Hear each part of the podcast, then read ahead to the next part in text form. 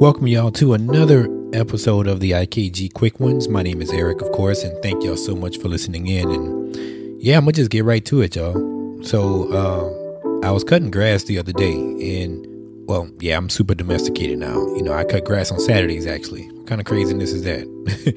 Football on Sundays, all the good stuff. You know, the normal suburbia life. You know, that's just me now. But anyway.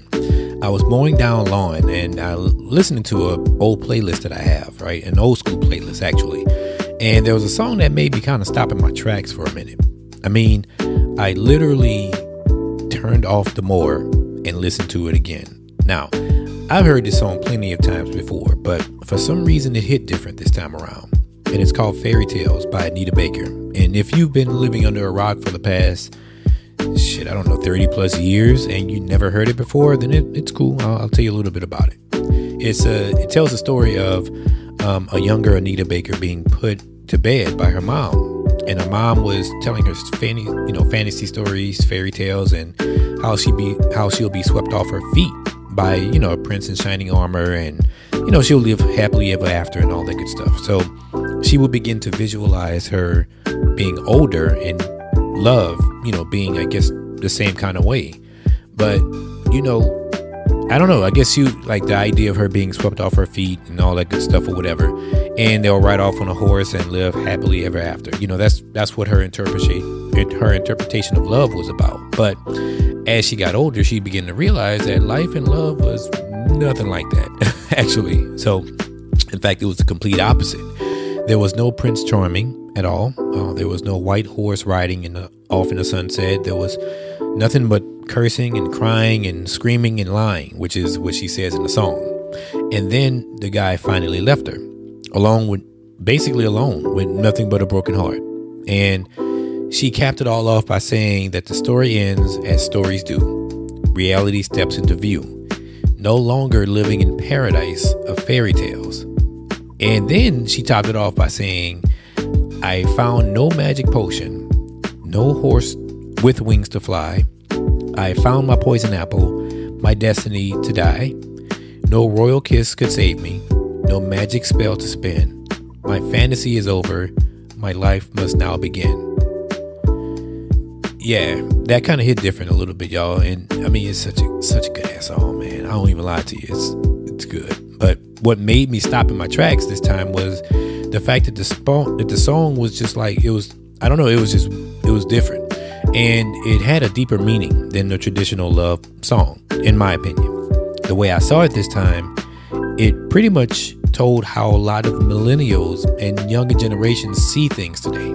You know, even some some of the Gen X's as well and Gen Y's. When we were younger, we were told um, that we once we get older, life will be so amazing you know, once we graduate from high school, we'll go to college, graduate, get an amazing job, marry off, and live the perfect life, right? And in fact, that's still saying nowadays, you know, people are still saying that right now with, with parents saying it to their children and whatnot. And then adulting set in, you know, debt sets in, heartache and heartbreak sets in, you know, reality sets in. But I don't know about y'all, but I am having to unlearn a lot of things I was taught when I was in grade school. And one of the main things I'm unlearning is that the idea of a cavalry coming. If you do everything the right way or whatever, then, you know, and things fall hard on your own luck or whatever, then someone will be here to save you. Well, here's a news flash nobody's coming to save you at all. You got to go out there and get it yourself. You got to hustle your ass off for the most part. And there are a lot of people that fault their parents for not properly preparing them for what the future holds. And I am in no way ever going to fault my parents because, in retrospect, they did simply what they thought they could do for the time. You know, they made sure they were hungry. I'm sorry, they made sure they, they were never hungry and they were happy. And they made try to their best to make us happy, you know. But truth be told, they were still figuring it out themselves, you know just like we are now. But we have a little bit better grasp on life, I believe, because of the things that my siblings and I were taught. But reality is still reality. No one is ever really ready to face the unknown. I mean, the fear of the unknown is paramount. It's extreme right now. And that's where high levels of anxiety, depression, and everything comes into play. You know, the fairy tale that we were told is just that it's a fairy tale. There's no American dream, y'all, unless you go out here and get it for yourself. You gotta you gotta decide to build it for yourself and build it for your legacy. Do the best that you can to make sure your legacy is secured.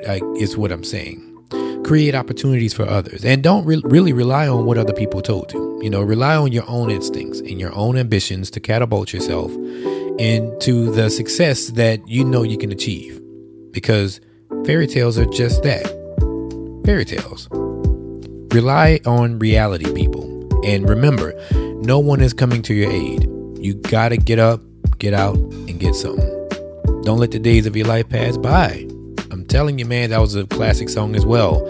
And that's how life truly is. And the more that you're prepared for it, the more you can achieve it. So that was my IKG quick one for for today, y'all.